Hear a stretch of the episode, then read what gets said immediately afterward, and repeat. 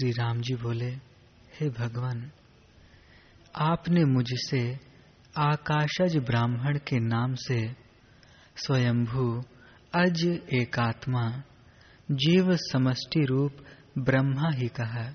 ऐसी मेरी धारणा है।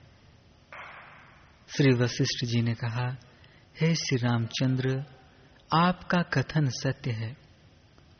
मैंने आपसे आकाशज विप्र के नाम से ब्रह्मा का ही कथन किया है। प्राचीन समय में इन्हीं के लिए मृत्यु ने यम के साथ संवाद किया था। मनवंतर में जबकि संपूर्ण प्राणियों का संहार कर रहा सर्वभक्षी मृत्यु बलवान हुआ, तब उसने स्वयं ब्रह्मा जी पर आक्रमण करने का उद्योग किया। उसी समय धर्मराज यम ने मृत्यु को शिक्षा दी।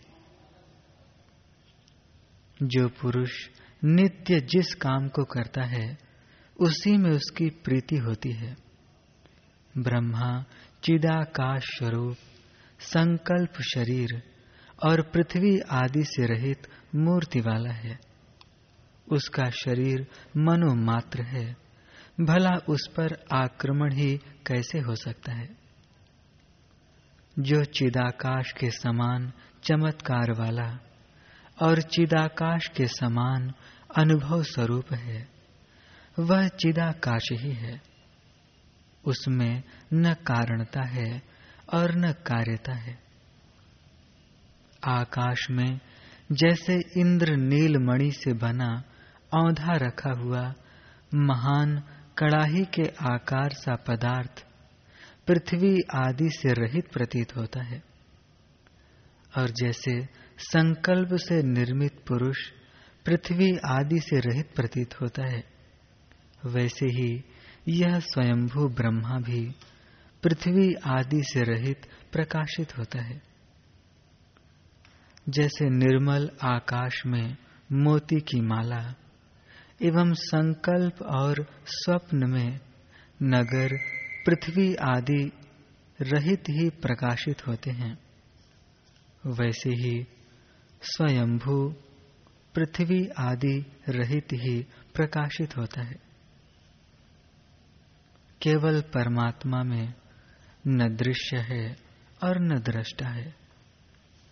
केवल चिन्मात्र स्वभावता ही है। तथापि यह स्वयंभू नाम से प्रकाशित होता है। यह संकल्प मात्र मन ही स्वयंभू अर्थात ब्रह्मा कहा जाता है।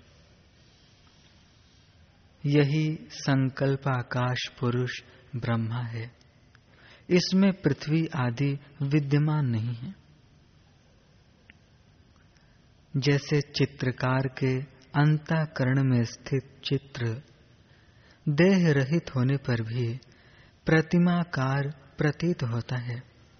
वैसे ही चिदाकाश के स्वच्छ प्रतिबिंब का ग्राहक मन ब्रह्माकार प्रतीत होता है।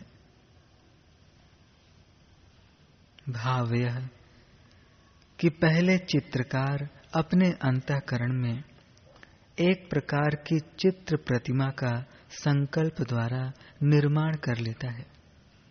तदनंतर वैसा ही उसका बाहर चित्रण कर रहे चित्रकार के अंताकरण में स्थित संकल्पित चित्र प्रतिमा देह रहित होती हुई भी चित्र प्रतिमा के आकार से भाषित होती है।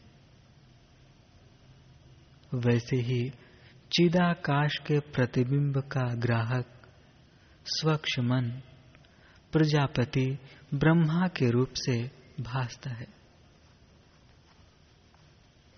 आदि, मध्य और अंत रहित चिदाकाश रूप अद्वितीय ब्रह्म ही अपने संकल्प के कारण स्वयंभू अर्थात ब्रह्मा के आकारवान सा तथा पुरुष सा भाषित होता है।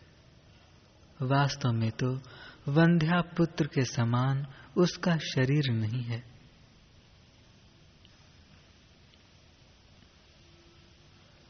श्री रामचंद्र जी ने कहा, हे ब्रह्मन, आपने जो ब्रह्मा का मन शुद्ध पृथ्वी आदि से रहित कहा, वह वैसा ही प्रसिद्ध है। परंतु इस विषय में शंका यह होती है कि यदि पृथ्वी आदि से रहित मन ब्रह्मा है, यह सत्य है। तो जैसे आपके, मेरे, अन्य पुरुष के और पशु आदि के शरीर में पूर्व स्मृति कारण है। वैसे ही ब्रह्मा के शरीर में पूर्व शरीर के त्याग के समय उत्पन्न हुई स्मृति कारण क्यों नहीं है? यदि ब्रह्मा के शरीर में प्राक्तन स्मृति है तो प्राक्तन संस्कार और देह आदि का, जो उसकी उत्पत्ति के आधार हैं, वारण नहीं किया जा सकता। श्री वशिष्ठ जी ने कहा, हे रामचंद्र जी, जिसका पूर्व जन्मों में उपार्जित कर्मों से युक्त पूर्व शरीर है, इस जन्म में उसी को संसार स्थिति की कारणभूत स्मृति हो सकती है, जबकि ब्रह्मा का प्राक्तन अर्थात पूर्व जन्म में उपार्जित कर्म तनिक भी नहीं है। तो उनको पूर्व जन्म की स्मृति कहाँ से और कैसे होगी?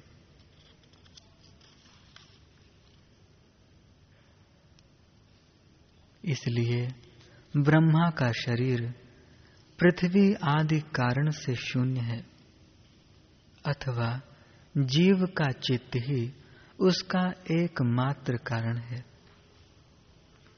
वह अपने कारण चिदघन परब्रह्म परमात्मा से अभिन्न, स्वयंभू और स्वयं आत्मरूप है। हे श्री राम जी, इस स्वयंभू ब्रह्मा की आतिवाहिक देह ही है। अजन्मा की आधि भौतिक, अर्थात स्थूल भूतों से उत्पन्न देह हो ही नहीं सकती। श्री रामचंद्र जी ने कहा, भगवान, संपूर्ण प्राणियों के एक आतिवाहिक और दूसरा आधि भौतिक यो दो शरीर हैं, किंतु ब्रह्मा का केवल आतिवाहिक शरीर ही क्यों है? श्री वशिष्ठ जी ने कहा, हे श्री रामचंद्र जी कारण युक्त सभी प्राणियों के आतिवाहिक और आधि भौतिक ये दो शरीर हैं। कारण न होने से, अर्थात पंचीकृत भूत रूप कारण न होने से, अजन्मा हिरण गर्भ का केवल एक आतिवाहिक ही शरीर है। एक अज, अर्थात हिरण गर्भ, संपूर्ण भूतों का परम कारण है। उसका कोई कारण नहीं है। इससे वह आतिवाहिक रूप एक देह वाला है। आतिवाहिक और आधि भौतिक दो देहों वाला नहीं है। प्रथम, प्रजापति ब्रह्मा का भौतिक शरीर नहीं है। भौतिक शरीर न होने से इसका केवल आतिवाहिक ही शरीर है। अतः वह केवल चिदाकाश स्वरूप है। कारण कि आरोपित पदार्थ का अधिष्ठान से अतिरिक्त स्वरूप नहीं होता। हे राम जी पृथ्वी आदि से शून्य, संकल्प मात्र शरीर, चिदाकाश रूप आदि, प्रजापति ने विविध प्रजाओं की सृष्टि की। वे प्रजा ब्रह्मा के संकल्प से अतिरिक्त कारणों से उत्पन्न नहीं हुई हैं। अतः वे भी चिदाकाश स्वरूप हैं। जिस उपादान कारण से जो उत्पन्न हुआ है, वह तद्रूप ही होता है। यह बात कनक कुंडल आदि में सभी के द्वारा अनुभूत है।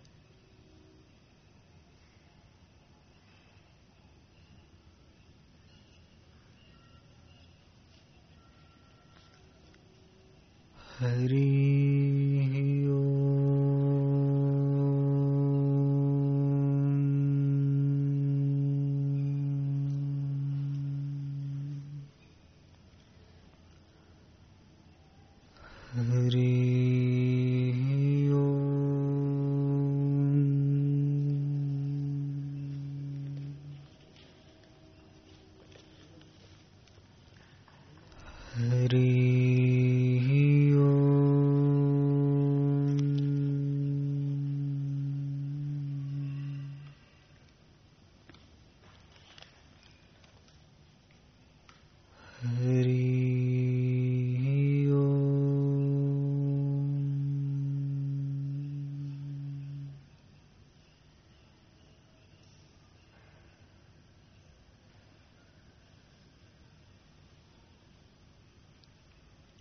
श्री राम जी ने पूछा, हे भगवान,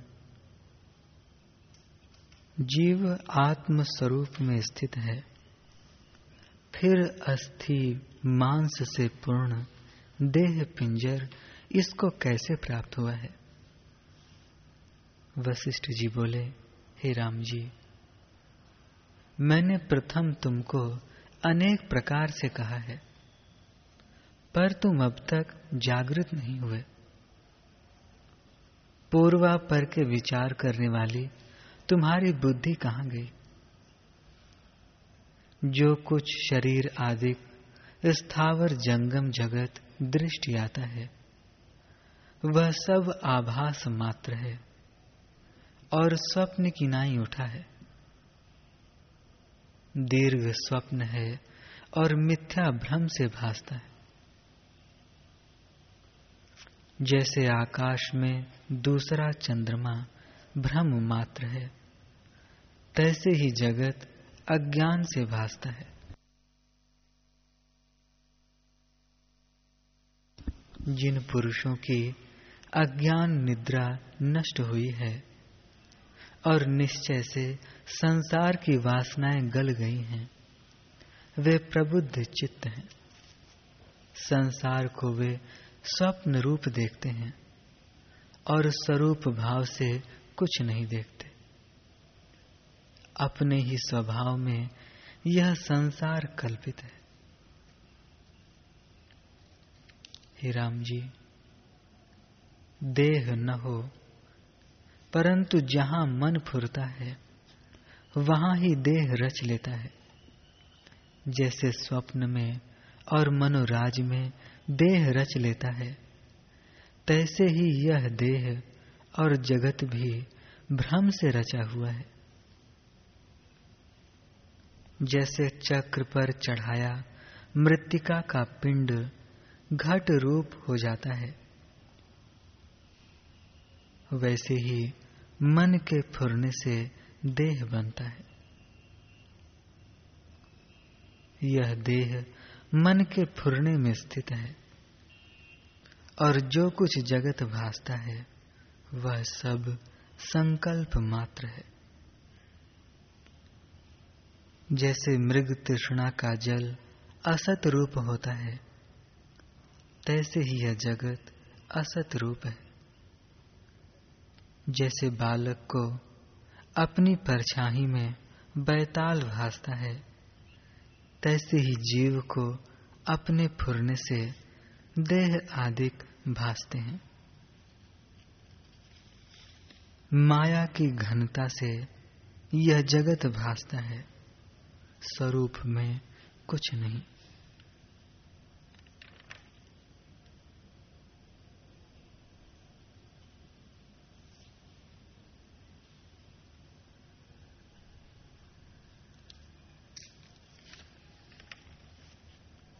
हे राम जी, शुद्ध तत्व, जो सत्य असत्य जगत के मध्य भाव में है, उसका हृदय से आश्रय करो। और जो भीतर बाहर जगत के दृश्य पदार्थ हैं, उनको मत ग्रहण करो। इनकी आस्था को त्याग करके परम पद को प्राप्त होकर अति विस्तृत स्वच्छ रूप आत्मा में स्थित हो। जैसे आकाश सब पदार्थों में व्यापक और निर्लेप है, तैसे ही सब कार्य करते भी निर्लेप रहो। जिस पुरुष की पदार्थों में न इच्छा है, न अनिच्छा है और जो कर्मों में स्वाभाविक स्थित है, उसको कर्म का स्पर्श नहीं होता। वह जल कमलवत सदा निर्लेप रहता है। देखना, सुनना आदि व्यवहार इंद्रियों से होता है। इनमें निरीक्षित रहो और अभिमान से रहित होकर आत्म तत्व में स्थित हो। तब तुम योग्य पद को प्राप्त होगे और राग द्वेष रहित संसार समुद्र को तर जाओगे जब इंद्रियों के राग द्वेष रहित हो, तब मुक्ति की इच्छा न करे तो भी मुक्त रूप है।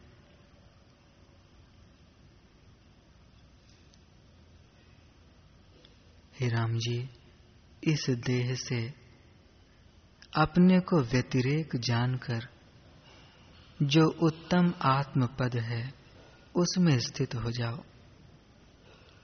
तब तुम्हारा ऐसा परम यश होगा, जैसे पुष्प से सुगंध प्रकट होती है।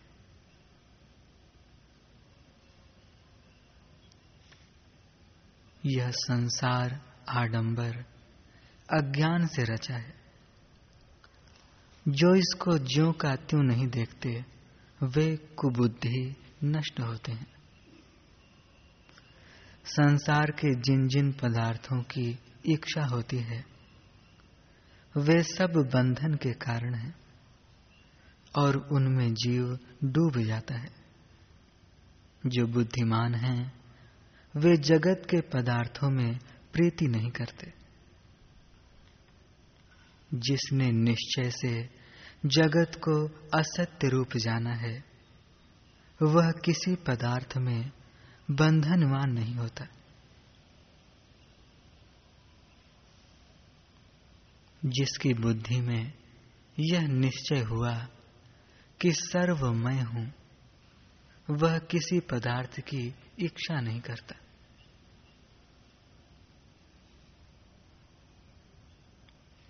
इस संसार रूपी समुद्र में वासना रूपी जल है। उसमें जो आत्मवेत्ता, बुद्धि रूपी नाव पर चढ़ते हैं, वे तर जाते हैं और जो नहीं चढ़ते, वे डूब जाते हैं। यह बोध मैंने तुमसे छुरे की धार किनाई तीक्ष्ण कहा है। यह अविद्या का काटने वाला है। इसको विचार कर आत्म तत्व में स्थित हो। जैसे तत्ववेत्ता आत्म तत्व को जानकर व्यवहार में विचरते हैं, तैसे ही तुम भी विचरो। अज्ञानी की नाई न विचरना। भोगों से दीन न होना। और मूढ़ के आचारवत आचार न करना।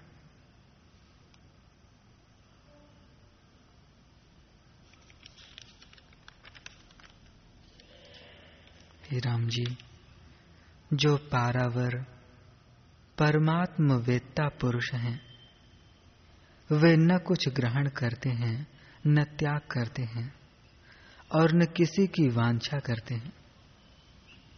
वे जैसा व्यवहार प्रारब्ध वेग से प्राप्त होता है, उसी में विचरते हैं और राग द्वेष किसी ने भी नहीं करते।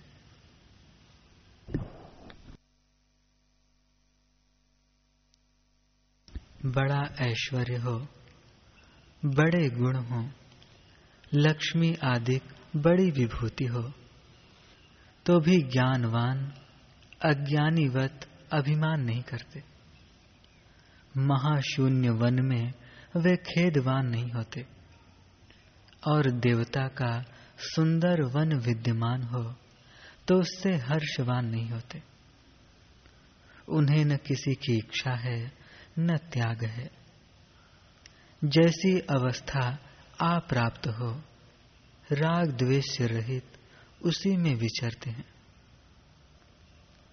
जैसे सूर्य समभाव से विचरता है, तैसे ही वे अभिमान से रहित, देह रूपी पृथ्वी में विचरते हैं।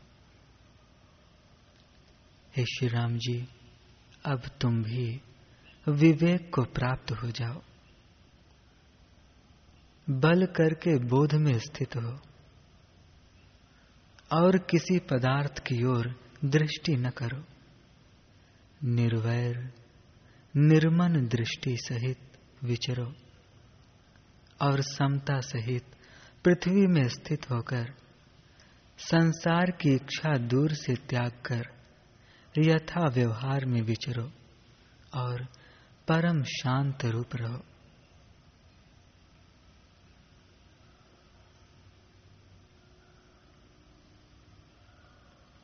वाल्मीकि जी बोले हे भरद्वाज, जब इस प्रकार निर्मल वाणी से वशिष्ठ जी ने कहा, तब श्री राम जी का निर्मल चित्त अमृत से शीतल और पूर्ण हुआ।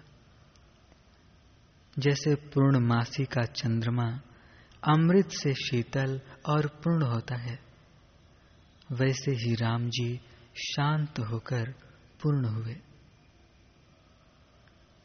श्री राम जी बोले, हे भगवान, आप सर्वधर्म और वेद वेदांत के पारंगत हैं। आपके शुद्ध, उदार, विरक्त रूप, कोमल और उचित वचनों से मैं स्वस्थ हुआ हूँ और उन अमृत रूपी वचनों को पान कर मैं तृप्त नहीं होता।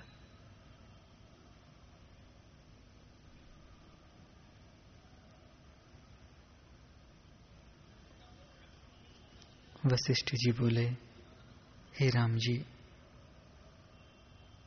जैसे वर्षा ऋतु में ईखों के खेत में मच्छर होते हैं और नष्ट हो जाते हैं, तैसे ही आत्मा में सृष्टि उपज कर नष्ट हो जाती है। आत्म तत्व में नित्य ही सृष्टि का उपजना और लय होना है। जैसे समुद्र में पूर्वा पर तरंग फुरते हैं, उनका अंत नहीं। इसी प्रकार सृष्टि का आदि और अंत कुछ जाना नहीं जाता। देवता, दैत्य, मनुष्य आदि कितने उपज कर लय हुए हैं और कितने आगे होंगे। जैसे यह ब्रह्मांड ब्रह्मा से रचा गया है तैसे ही अनेक ब्रह्मांड हो गए हैं। और जैसे अनेक घटिका एक वर्ष में व्यतीत होती हैं, तैसे बीते हैं। जैसे समुद्र में तरंग होते हैं, तैसे ही ब्रह्म तत्व में असंख्य जगत होते हैं। कितनी सृष्टि बीती है, कितनी अब है और कितनी आगे होगी। जैसे मृतिका में घट होता है, वृक्ष में अनेक पत्र होते हैं और फिर मिट जाते हैं। और जैसे जब तक समुद्र में जल है, तब तक तरंग आवर्त निवृत्त नहीं होते, उपजते और लय होते हैं। तैसे ही ब्रह्म चिदाकाश है। त्रिलोकी रूप जगत उपज उपज कर उसी में लय होते हैं। हे श्री राम जी, जब तक अपने स्वरूप का प्रमाद है, तब तक विकार संयुक्त जगत है और बड़े विस्तार से भासता है। जब आत्म स्वरूप देखोगे, तब कोई विकार न भासेगा। जब तक आत्म दृष्टि से नहीं देखा, तब तक आभास दशा में उपजते और मिटते हैं। पर न सत्य कहे जा सकते हैं और न असत्य कहे जा सकते हैं। वास्तव में ब्रह्म और जगत में कुछ भेद नहीं। समुद्र में तरंग की नाई अभेद है। अविद्या से भिन्न होकर भासते हैं और विचार करने से निवृत्त हो जाते हैं।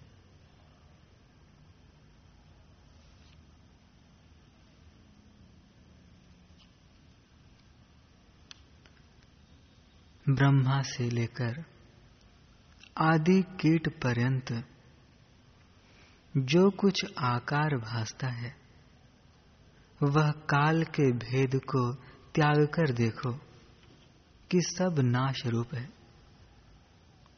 कभी सतयुग, कभी त्रेता युग कभी द्वापर और कभी कलयुग फिर फिर आते और जाते हैं। इसी प्रकार काल का चक्र भ्रमता है। जैसे प्रातः काल से फिर प्रातः काल आता है, तैसे ही जगत की गति है।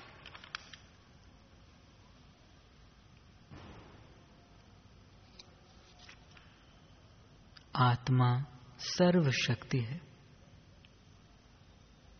सब जगत असत्य रूप है। अज्ञानी को जगत सत्य भासता है।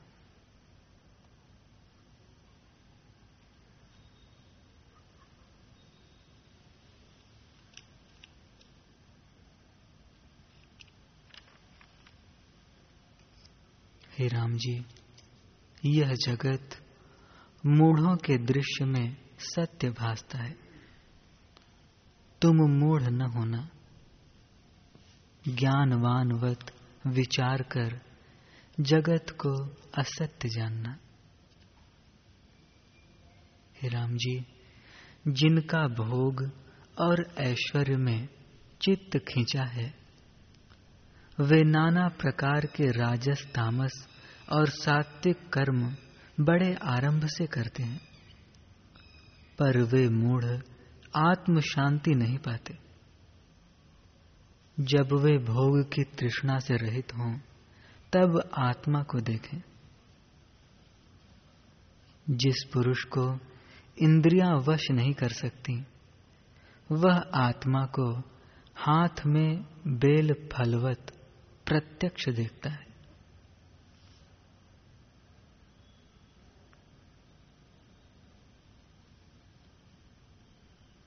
जिस अज्ञानी की भोगों में आसक्त बुद्धि है, वह मन और शरीर के दुख से दुखी होकर बारंबार जन्म और मरण पाता है। जैसे दिन होता है और फिर रात्रि होती है, तैसे ही वह जन्म मरण पाता है। इससे हे राम जी, तुम अज्ञानी की नाई न होना। व्यवहार चेष्टा जैसे अज्ञानी की होती है, तैसे ही करो। परंतु हृदय से भोगादिक की ओर चित्त न लगाकर आत्मपरायण हो।